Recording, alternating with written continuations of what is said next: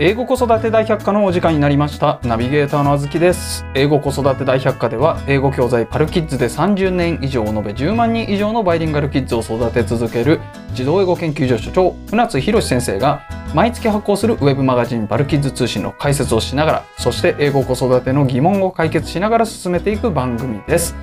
バイリンガル育児をしているママさんパパさんはもちろんこれから英語教育を始めようと思っているけれど何からやればよいのかどうやったら子供をバイリンガルに育てられるのかお悩みの方にお聞きいただきたい番組となっております本コンテンツはポッドキャストで毎週木曜日に配信をしております Apple Podcast、Google、ヒマラヤ、Amazon Music、Spotify 自動英語研究所公式サイトからお聞きいただけますまたパルキッズ通信は自動英語研究所のウェブサイトパルキッズ .co.jp からご覧いただけますのでぜひご一読くださいご意見ご感想はメールアドレス podcast podcast.co.jp までお寄せくださいということで今回も先生どうぞよろしくお願いしおます。願いいたします。は、はい先生今回もですね、はいえーリスナーの方からお便りをいただいております。ありがとうございます。ありがとうございます。では早速、えーお悩みの方を読んでいきたいと思います。えーみーこさん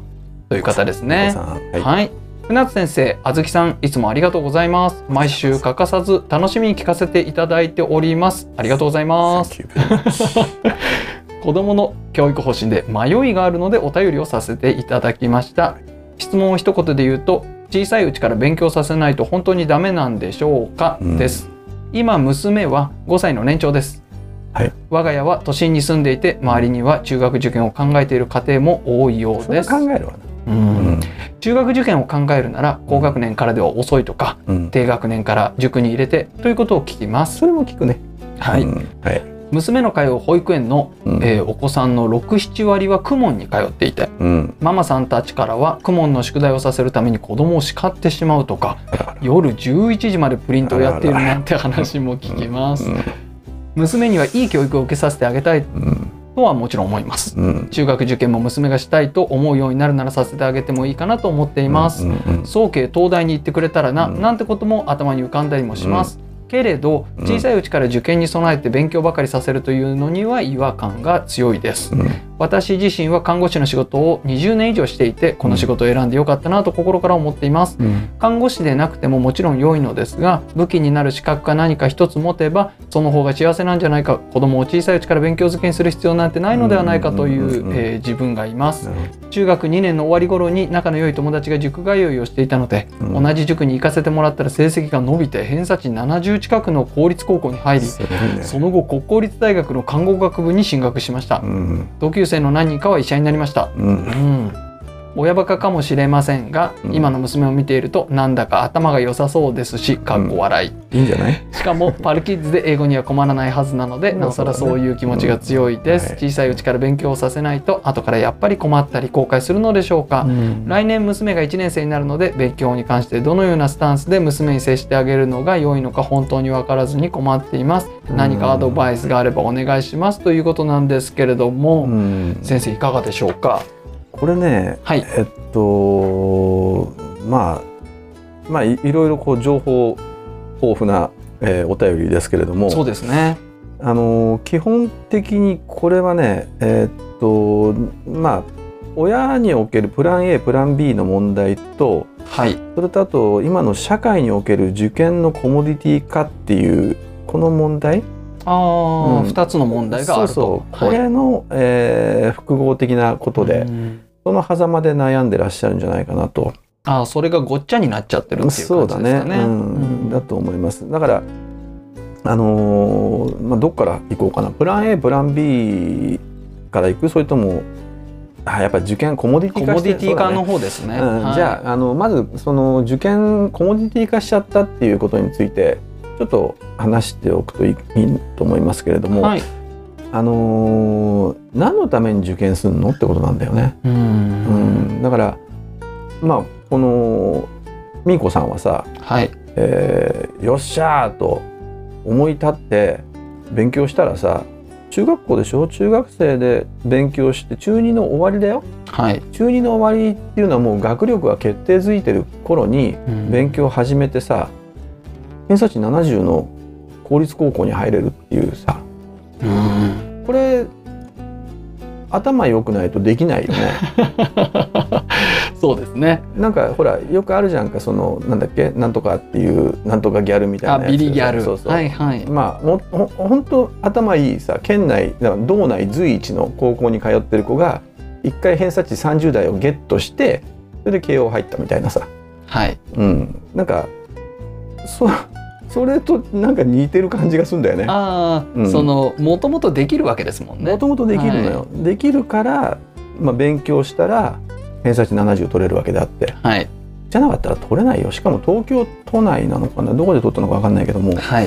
えー結構厳しいかなと思いますだから、うんえっとこの方は、えーまあそれができちゃってるということはさそれはまずすごいわけだよね。そうですね。うん、でもさその目標を得た時にそのなんていうの、えー進路が決まってきてここの高校に行こうとかここの何大学学部に行こうとかっていうのがあるから勉強するわけであってさはい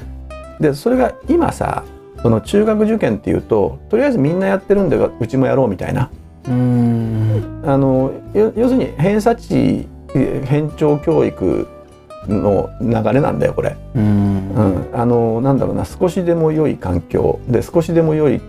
高校少しでも良い大学だから 大学名で流しで受けたりする人いるでしょ、はいは早稲田だったら何でもいいやみたい なさ、い。うなんかん、就職活動みたいですそうね。就活もそうだよねあの一部上場だったら何でもいいやみたいなさ、はい。いやもうほんとそんな学生たち見てるとさ君たちの生きる目標は何だと思っちゃうよね。うーんだからこの美子さんの場合にはその目標があったからスッといけたわけであってそうですね。でただ一般的に今中学受験する人たちなんてのはあの目標がないのよはい。中学受験が目標になっちゃってるからだかうーらんそれそういうのをコモディティ化っつうんだよねうんで昔はだから本当に中学受験するなんていうのはやっぱこの大学に行かせたいから中学この中学に行かせなくちゃいけないというはい。でただそうじゃなくて、えー少しでも良い偏差値の中学校みたいなさことになっちゃってるからうんだからそういった親の弱い心の弱さの隙間をついた、えー塾と かいろいろあるよね。うん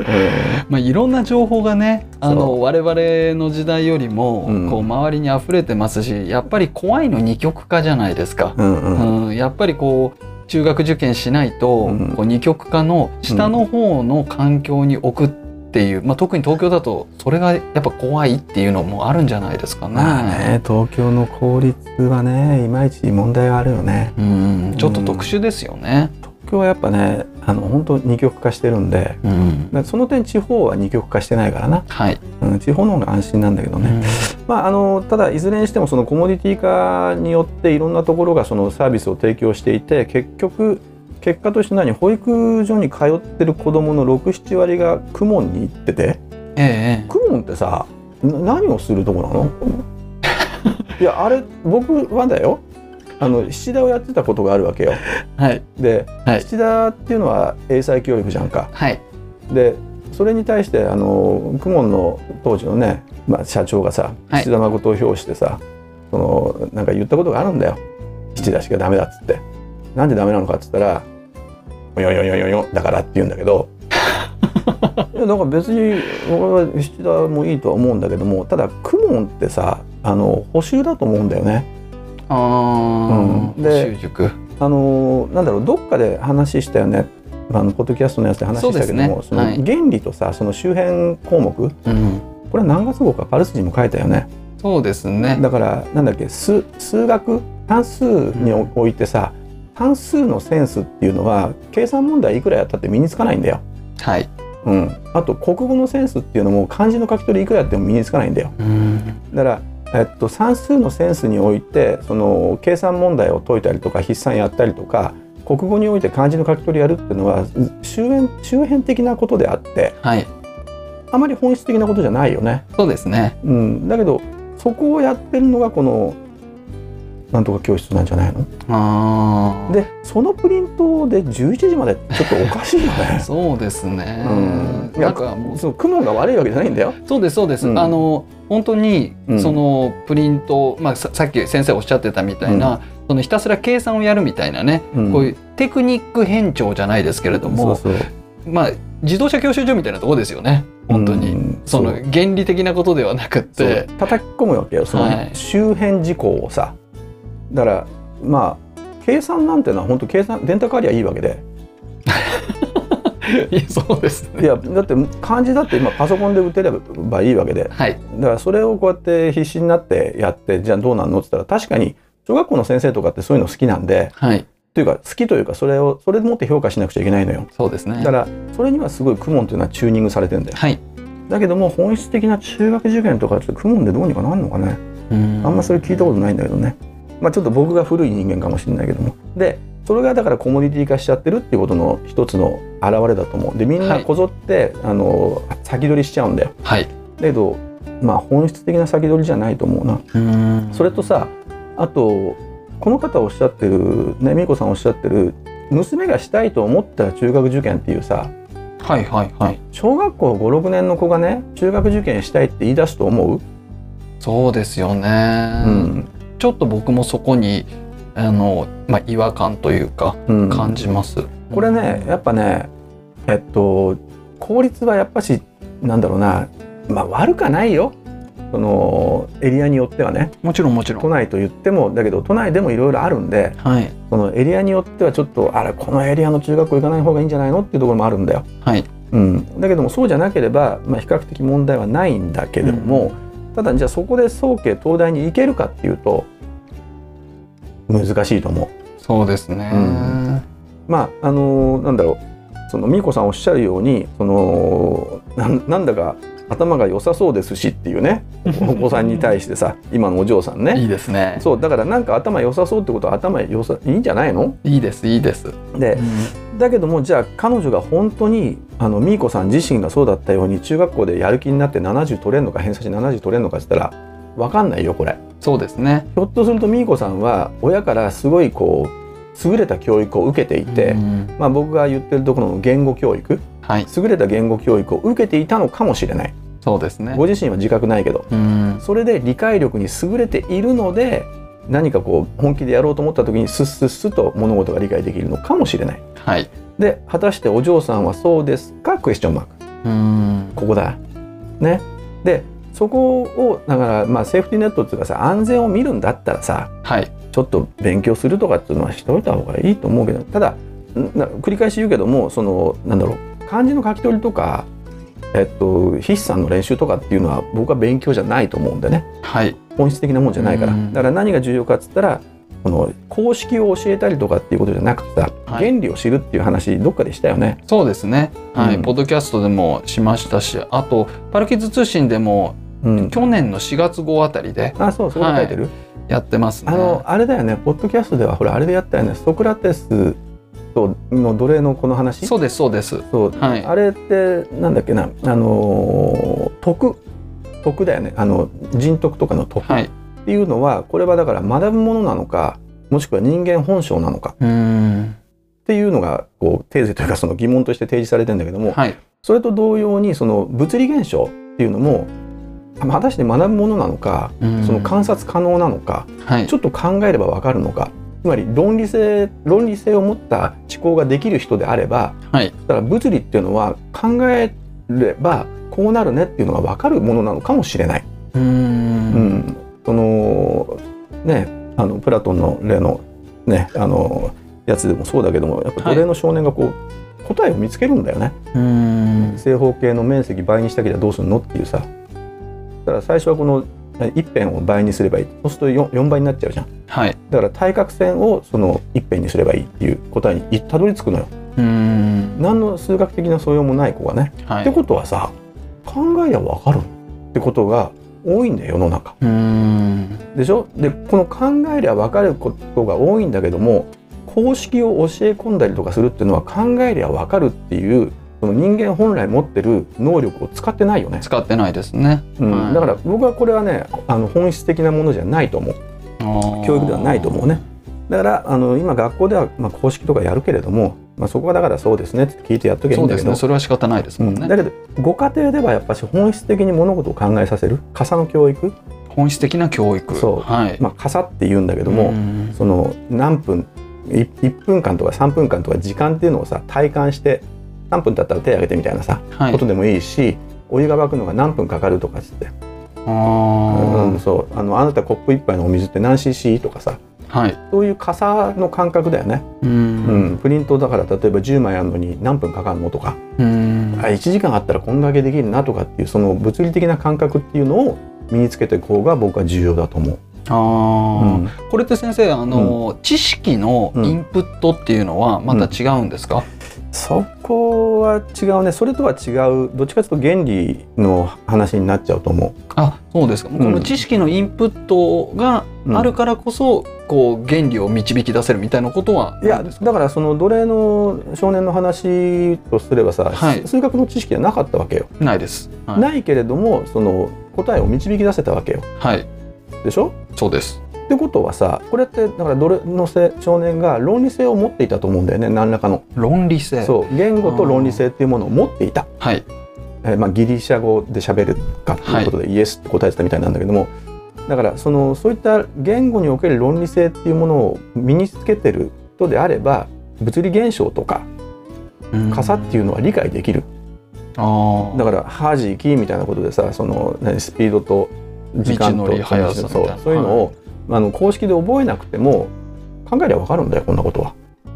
あーうんってことは、うんその先生結局、うんその言語力っていう、まあ、言語力を高めようで、うん言語力を高めようなんですけれども、うんやっぱり言語力って語彙力みたいなことなんですか、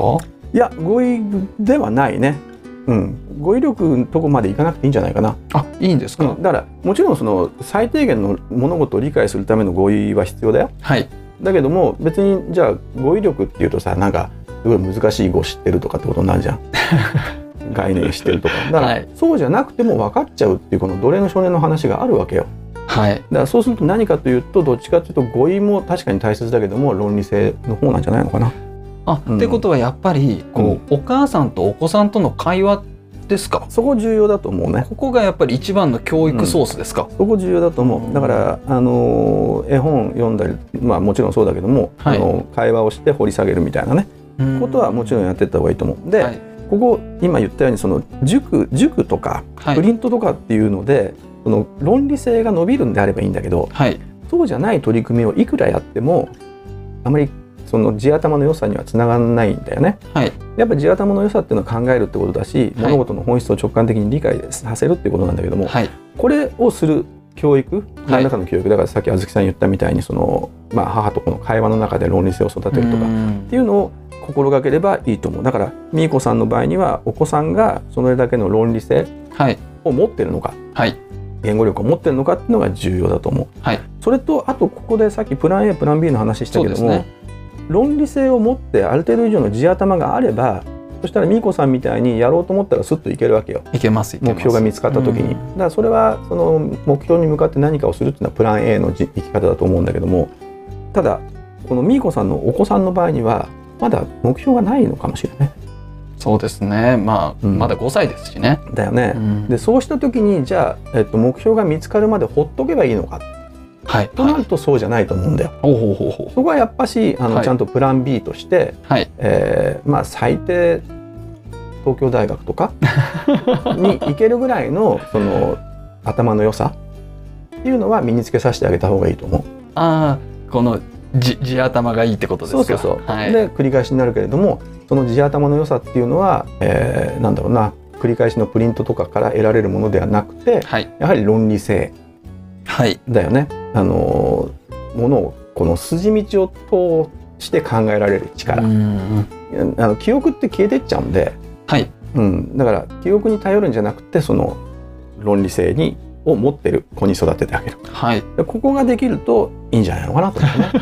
うね、でその論理性を身につけるためには、うんうんあの先ほど先生おっしゃってた、うんまあ、親子間のこの会話そうだねそこで深めていくっていうのだとか、うんうんあと以前のお話で、うんやっぱり英語をやるっていうのもありましたよね。そうねあの、なんだ英語ができると理科できるって話だよね。そうですよね。うんはだからい、そこはあの、まあ、パルキッズすでにやってらっしゃるんではい、そこは問題ないと思う。あとやっぱ読書とかっていうのもあるんですか。読書はまあもの読む対象によるじゃんか文学性が高いものだとそうするとそれっていうのはものよ文字を音に変換してそれをイメージするっていう能力なんで、うん情景を浮かべたりとか、はそういすると論理性とはあんま関係ないよね。はいうん、だから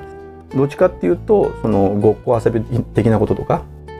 ああごっこ遊び、ごっはいこ遊びっていうのは論理の塊だからね、うーんうんあこれに関してはねちょっと来月号のパルスにあの書いてあるんであーあの9月号にね9月号ですねそうそうだからそれはちょっと、とそっち読んでもらえばいいかなと思いますね、だからそうですねまあ、結論からすると、はいえーっとまあ、プラン A プラン B、まあ、プラン A がまだ見つかってないわけだからはいプラン B としてとりあえず東京大学に入れられるだけの地頭を身につけさせると、はいい、やそのためにはどうしたらいいのかって言ったら夜11時まで勉強させるんじゃな くてテクニックのねそうテクニックではないと、はい変円形にあるものではなくてはい本質であるそのロジックを身につけさせてあげるとはいでそこにはやっぱしこの親とこの会話の中でのその論理性、まあ、ごっこ遊びとかねそういったものを通して身につけていくのがいいんじゃないかなとそうですねまあうんこう一緒に料理してたりだとかうそう何してる時のうにん多分お母さん偏差値こんなに高いので、うん多分こうお子さんのこの思